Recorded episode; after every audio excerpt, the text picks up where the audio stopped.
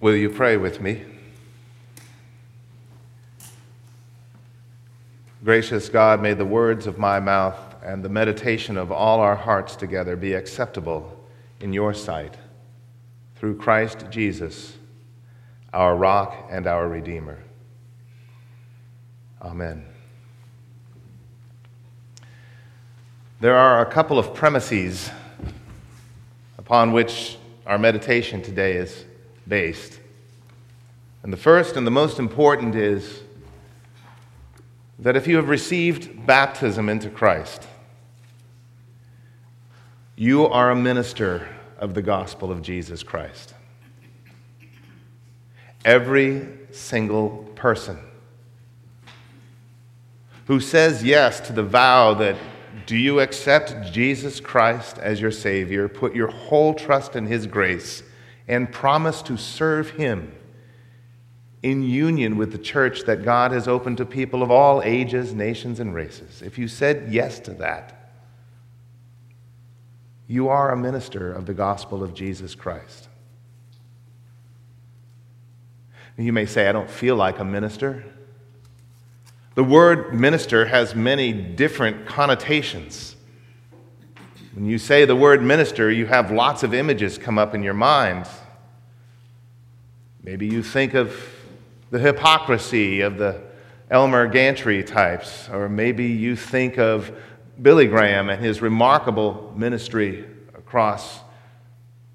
Maybe you think of a priest in vestments and saying a high mass. Maybe you think of uh, any number of different images, or maybe you think of the pastor who was the pastor at the church where you grew up. Ordination is a part of the ministry of the church. Certain people are set aside to do the work of the ordained.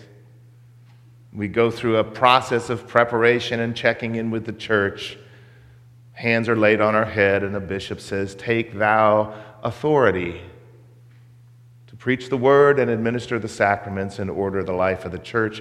Or in Pastor Jerry's case, it was slightly different, but it was essentially the same because he is ordained as a deacon and I'm ordained as an elder. And you shouldn't draw any inference from the titles about the importance. Because the way the body of Christ is arranged the closer you get to a place of authority, the more the weight of the church is placed on your shoulders. It's free at the edges, but in the center, in the center of the United Methodist Church, it's pure servant ministry. We serve, and we serve not in the ways that you might think, but we serve by praying, by taking responsibility, by taking the yoke of the church upon our shoulders. This morning, we're going to issue a call to some of you, well, to all of you.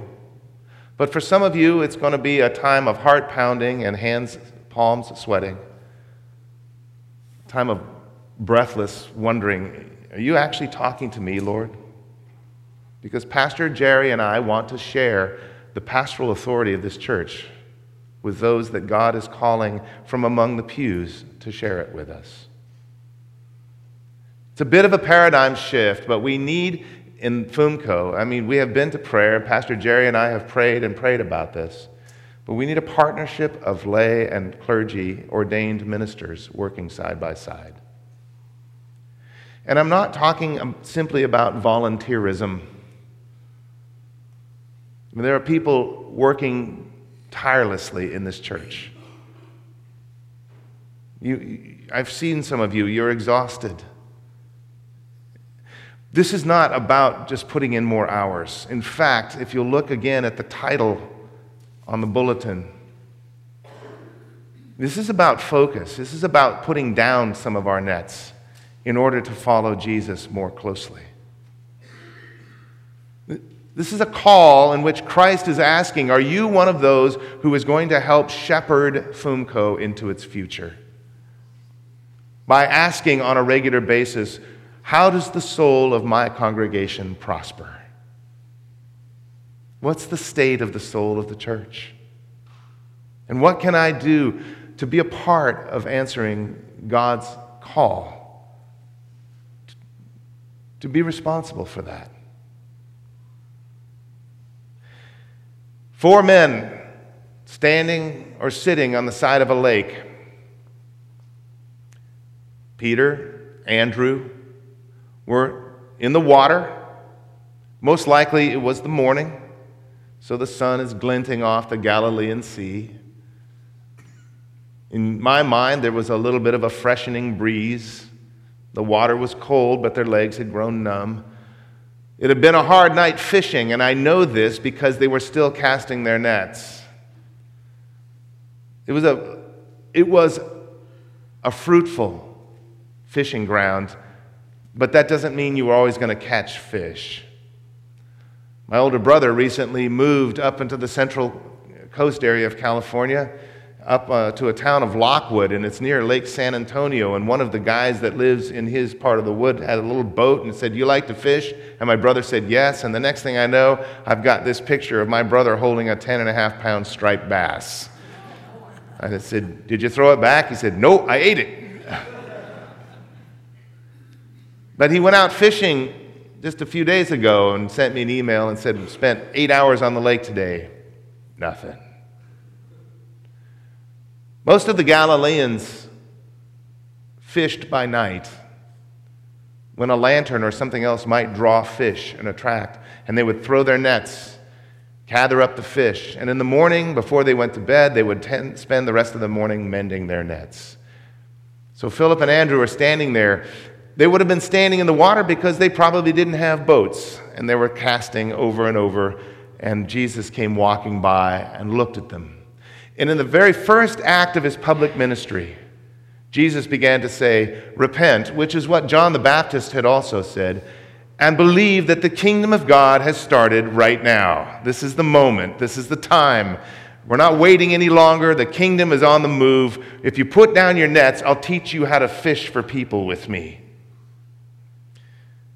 What must it have been like to look into Jesus' eye that day? What did they see on his face? What did they sense in that moment other than the quickening of the heart, the leap of hope within them? They drop their nets and they go and they follow Jesus. Immediately, Mark says, they went to follow Jesus. No more of that. I'm going to go with this guy now. I don't for a moment believe that they could have foreseen the healing of a leper, the raising of the son from the widow, widow at Nain. I don't think they could have foreseen all the conflict with the religious leaders or the crucifixion and the, the betrayal. I don't think they saw any of that yet. All they knew was here was the kingdom and that God brings it mysteriously and God brings it in such small incremental pieces that we can hardly ever see the finish. I'm on a section of trail that leads to the kingdom of God. I don't know what's down the trail, but I do know this. If I don't take one step forward, I'll never know what's at the end of the trail. You only get revealed to you. I only get revealed to me what I am bold enough to pursue by walking in faith. And so they did. They dropped their nets, their livelihood, right there, and they said, From now on, Jesus is the context for my life. Just a little bit further, there were James and John sitting in the boats with their father. Now, what does that tell you except they inherited the family business? No standing in the shallows for them, no tirelessly throwing nets. They have boats. Boats get to the deep water, boats you can let down for a catch, which they most likely had because they were already on the beach mending their nets. You ever had a day when you have just been working as hard as you can? You come home, the lawn still needs to be mowed, or the trees still need to be trimmed, or something else needs to happen, and you watch with dismay as the guy across the street hitches up his boat to the car, pulls out with all the boogie boards on it, and drives off for the weekend for a family vacation. How do you have community together? When some people seem to have it so easy and you work hard, hard, hard, and you work harder yet only to get further and further behind.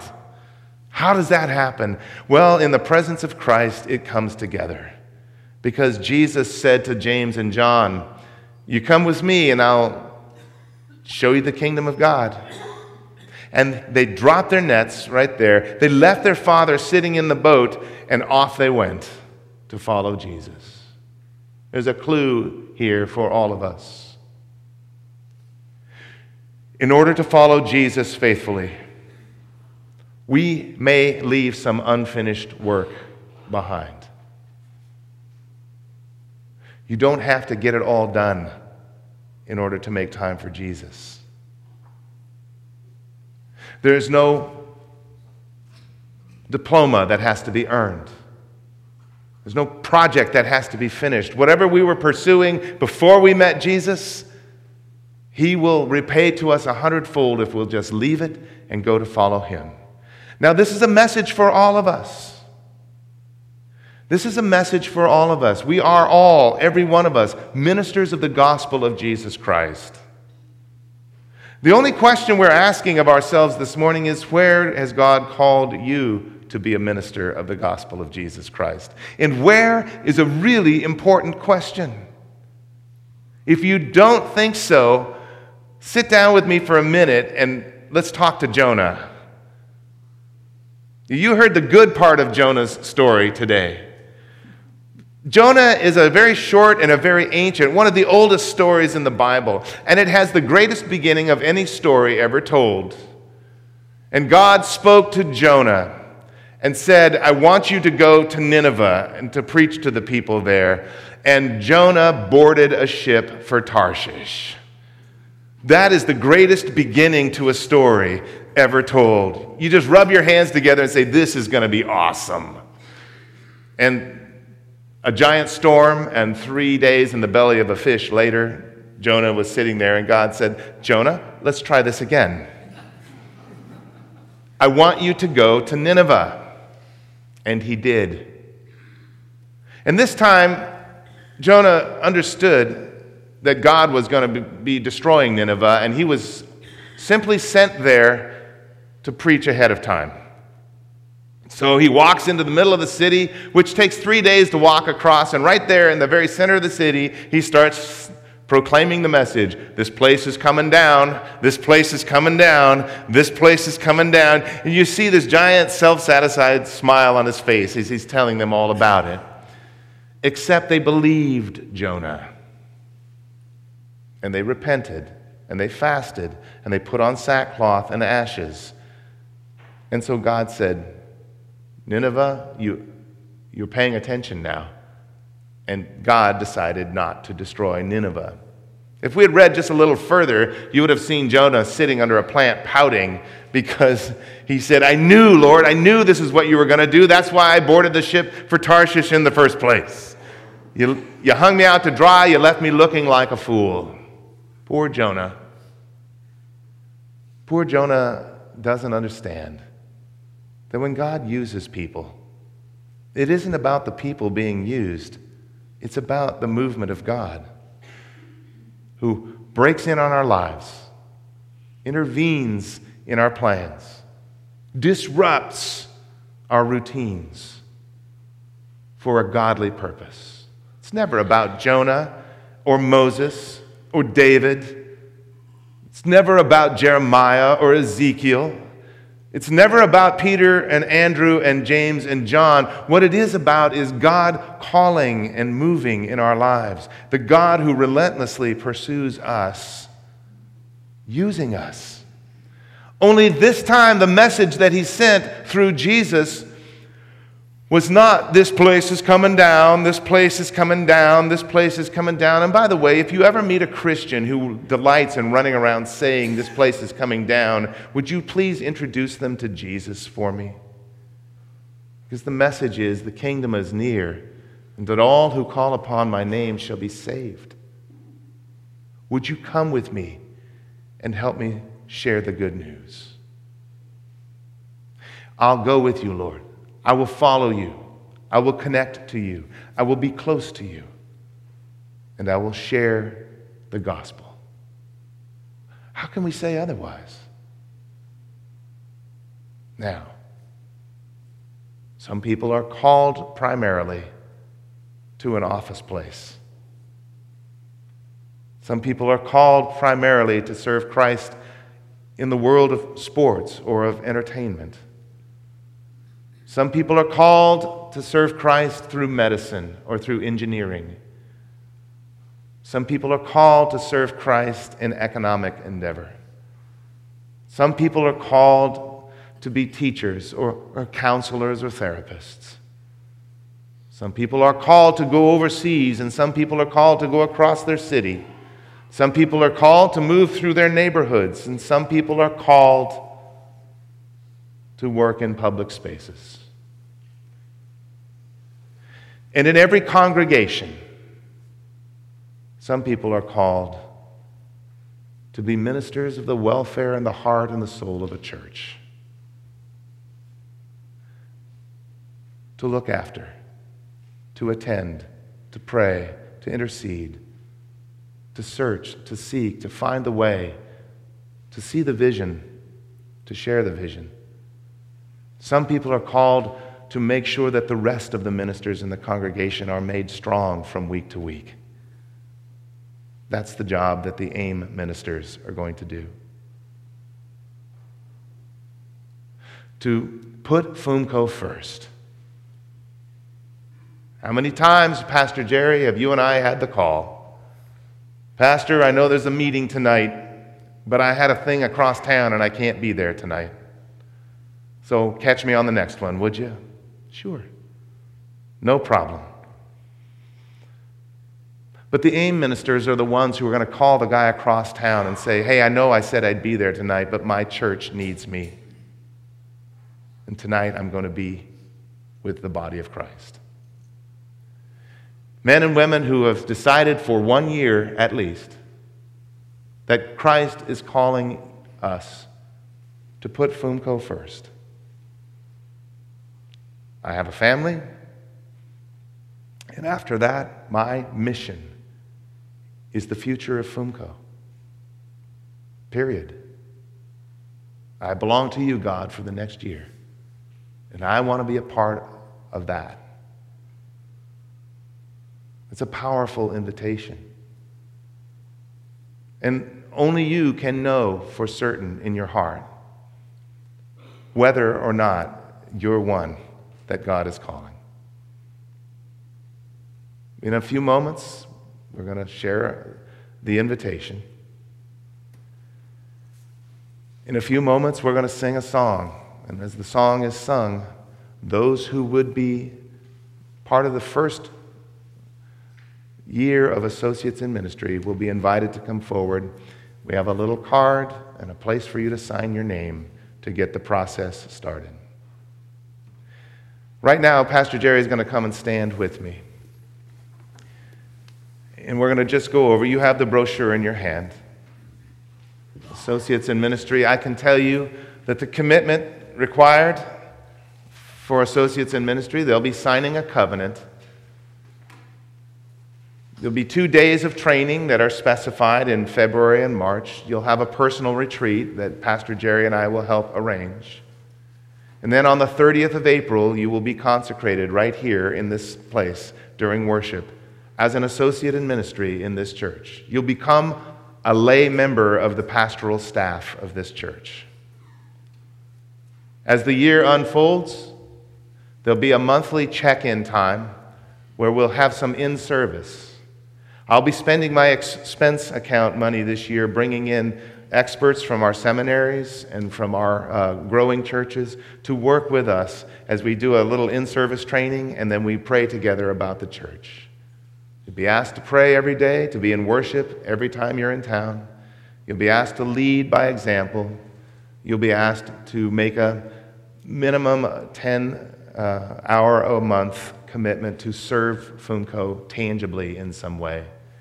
And you'll be asked to meet with the, uh, the rest of the AIM team in small group accountability. Those are the tangible nuts and bolts. But the Associates in Ministry call is much more about heart work. And Pastor Jerry is going to point you to the point, to the uh, points on the inside of your bulletin that have to do with the AIM covenant. And he's going to talk to you about a couple of those bullet points that are important to him. At church this morning, Pastor Bill gave this to me. I thought I was getting a court summons. In a court summons, you have to appear before the court, before the judge, and you're required to do this or face certain consequences. But in a different way, this is not a summons. Yes, there is a call, there's a summons, but this is an invitation as we have been received um, that you have in your hand. Um, and just to make a distinction, when Pastor Bill talked about being called to ministry, uh, in our United Methodist Church, we have two general classes called elders and deacons. And the general distinction is that elders are called to word, order, and sacrament, and deacons traditionally have been called to service, justice, and love. And they are not meant to be separate identities, but there is an overlap and there's a sharing. Call it a partnership. And that's what we do here. And it's a great beginning. And part of it is to invite you to be part of the ministry of FUMCO. And what does FUMCO stand for again? First United Methodist Church of Orange. And what is the first word in FUMCO? First. It's, it's putting the church first.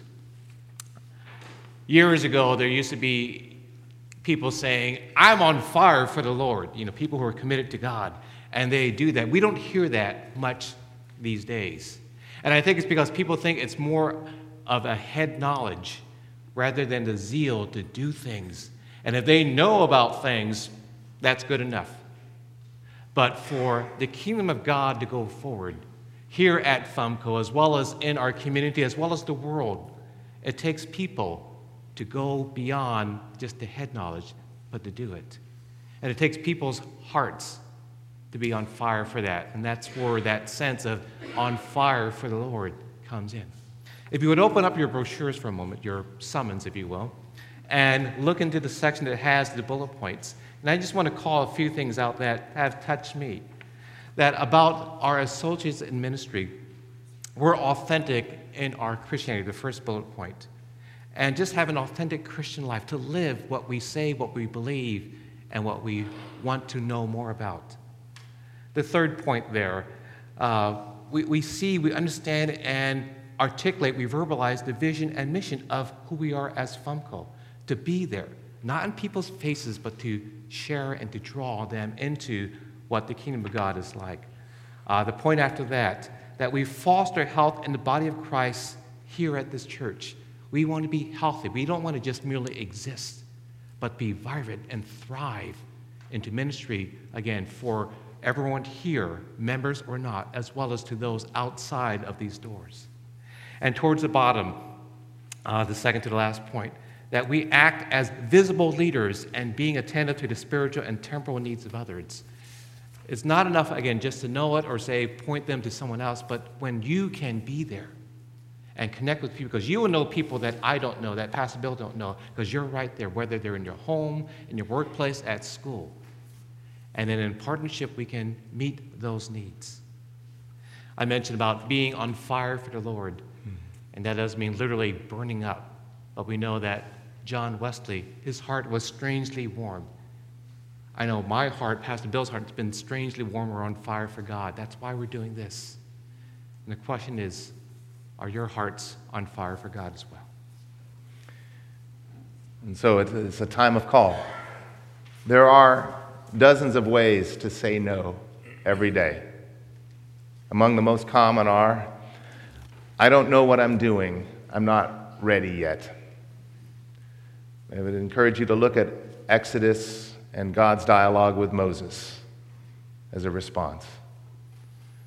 There are people who say, I simply don't have the time. I don't have the time for something like this.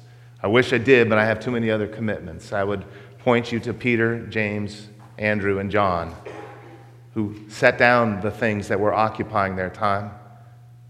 And I would also point you to Genesis and be reminded that God Himself is the author of time. God will show us how to make the time. There are people who say, I don't feel very religious. And I think you'll hear that Jerry and I haven't been talking about religion at all. We've been talking about living faith, following Christ. There are a thousand ways to say no.